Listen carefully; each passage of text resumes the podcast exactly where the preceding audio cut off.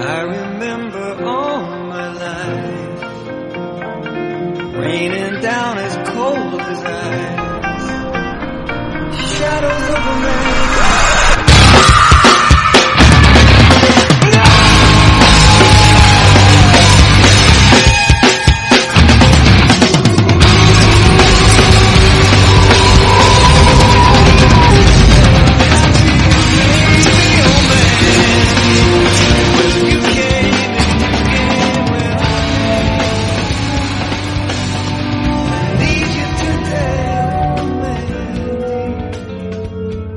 So the girls are together in the kitchen.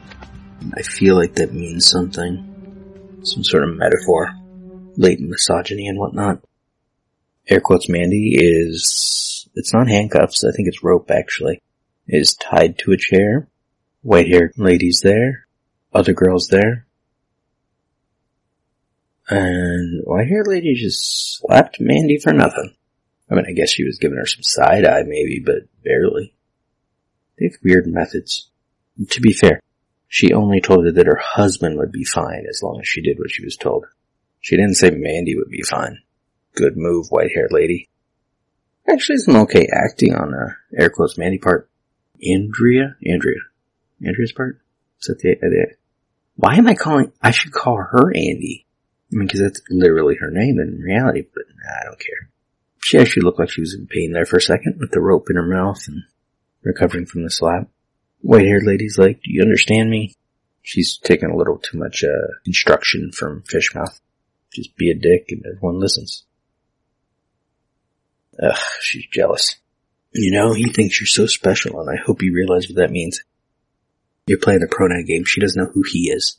So she certainly doesn't know what that means. Actually, right now she would assume he is Andy. Because that's who you were just talking about. That's how grammar works. So, does she know what that means? Maybe? He tells her stupid jokes. He conducts the waters for her. He stokes fires.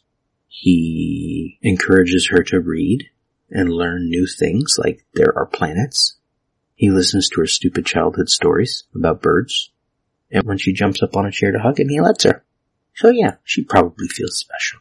But I don't think the he in that sentence was Andy. I think it was Fishmouth. Let's find out. The responsibility's on you, Buster. The response, I, ugh, such stupid dialogue.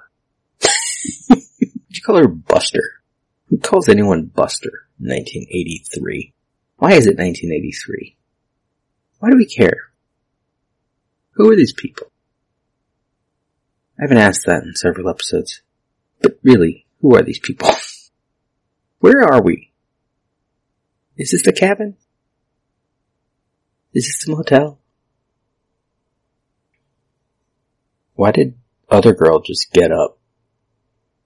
And where does she do? What's going on? Oh, they're gonna give her something to drink.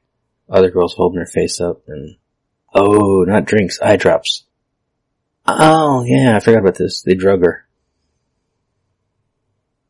And then white haired lady licks off the remnants and we cut to thing in jar. Moving thing. The editing suggests they just put one of these inside her. Like a little larva maybe in the eyedropper. It's an alien film. That explains so much. No, it doesn't, because then Mandy and Andy should have been even more normal to make it clear that they weren't yet aliens. They were about to become aliens. So we can assume whatever this thing is in the jar, there's now one inside, air quotes Mandy, and she's gonna turn into some sort of creature. And this is gonna turn out to be a science fiction film, not a horror film. Which explains so little.